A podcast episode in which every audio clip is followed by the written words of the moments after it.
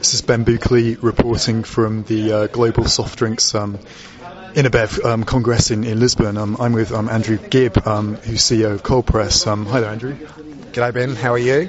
Thanks. No, it's great to speak to you. And I mean, you, you an interesting presentation earlier, Andrew. You described yourself as, you know, um, the pin-up boys of HPP, uh, high pressure processing.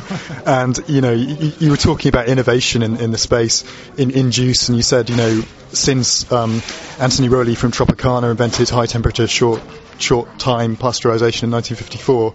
We, you know, we've had 50 years since. There hasn't been any kind of innovation in that space. Um, you know, maybe we can expand a bit on that and how, you know, obviously um, now HPP is seen as sort of niche and, and um, ultra premium, but you want to take that more mainstream, I believe. Yeah, absolutely. We, we want to be the, the world's first global HPP brand. Um, what our job in life is is to be the most efficient HPP producer in the world. Cold Press was launched in London in 2011. There's probably, if you go into Whole Foods or Planet Organic these days, there's probably 8, 10 HPP brands, but they're all niche. You know, vegetable juices, coconut waters, specialty fruits, all that sort of stuff our job in life is to be a genuine challenger brand. Um, you know, we're, our smoothies, which we launched last October with Tesco, have been incredibly successful. They're only 10% dearer than uh, the normal retail of innocent smoothies. So our job in life is to go on promotion four or five times a year. Uh, lower the barriers to trial for bringing new consumers into the brand. And what we find is once, once consumers experience the high pressure processing technology of a cold press smoothie, they tend to stay. So that's that's our key marketing strategy innocent. I mean, it's a Coke brand. Tropicana is owned by PepsiCo. That's some that's some big competition. You've got them in your sights. Yeah, absolutely. And uh, we had a. It was it was almost 12 months to the day. We had a uh, a planning or, or Tesco asked us to do some, some NPD on HPP.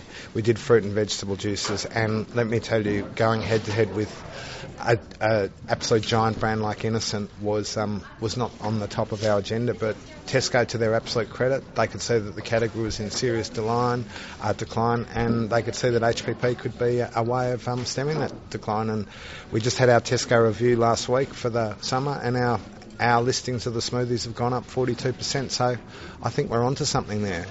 Yeah, I think you might just be. Uh, so, you know, we had the uh, Zenith's entrepreneurial shootout earlier, and um, you know, boy, boy was it bloody. Um, but but you, you, triumphed, you know, against some some pretty stiff competition. I mean, um, uh, you know, what does that mean to you? Uh, it's look, uh, peer endorsements. Uh, you know, it, it, it, it's always it's it's it's it's always wonderful. Uh, you know, um, but you know, we're we're just you know, it's all about consumers, you know, uh, from our point of view. So it's nice to come to these sort of shows, but, you know, people vote with their feet. And, you know, the, the greatest satisfaction that I get is, you know, getting excellent run rates with our UK customers in particular and seeing the product walk off the shelves. Yeah, sure. Yeah. So. Of course, we, we had a, an ex- expert panel as well, kind of, you know, discussing the different kind of entrepreneurial brands that were put in front of the audience here in Lisbon.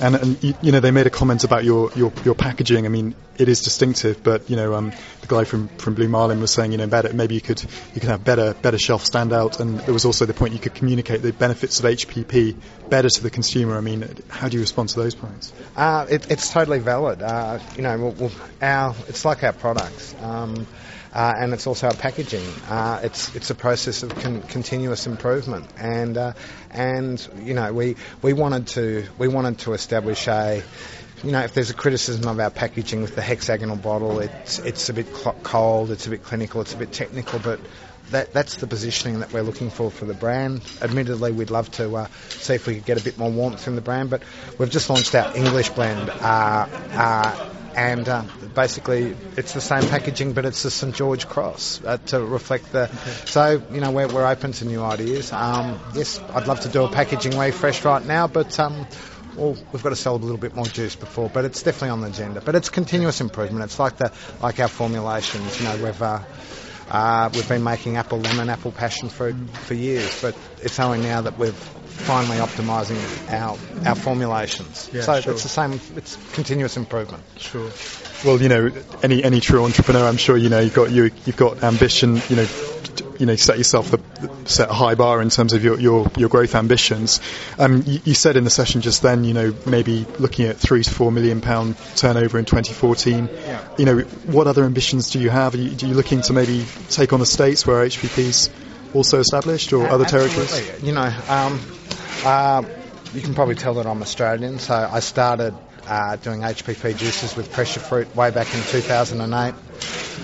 We've made a lot of mistakes with the technology, but we have this obsession about being the most efficient HPP juice producer in the world. And, you know, brands like Suja, Evolution Fresh, um, uh, in, in, in the US, they've done a wonderful job creating the HPP juice category, but they're still premium, they're premium niche.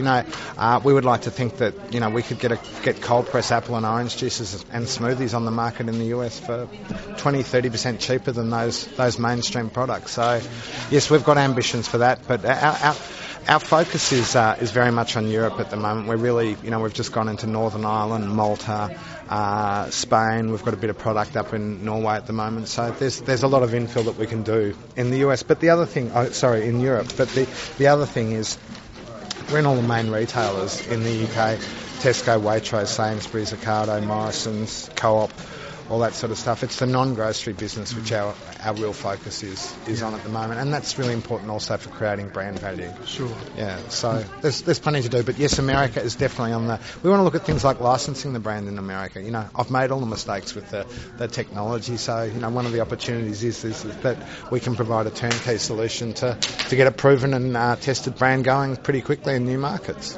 Okay, and, and just one final question for me, because I'm sure you know the readership will be will be intrigued just about you know the, the speed of production. I mean, it, it, seems astonishing that you know aseptic lines maybe are only just catching on in some quarters, and you know certainly now they've they've got over the the old bugbear in the past that the lines didn't run fast enough. Um, I, I presume that you know HPP you can't you can't maybe produce on the same scale yet or at the same speed? Is that a myth? Or? Yeah, it's just getting quicker. It's it's it's like anything. Um, you know, in Australia, I started manufacturing on a 55 litre machine. You know, we now operate on a 420 litre machine. So that's just in the space of six years. And you know, our our machine manufacturers just launched a 525 litre machine.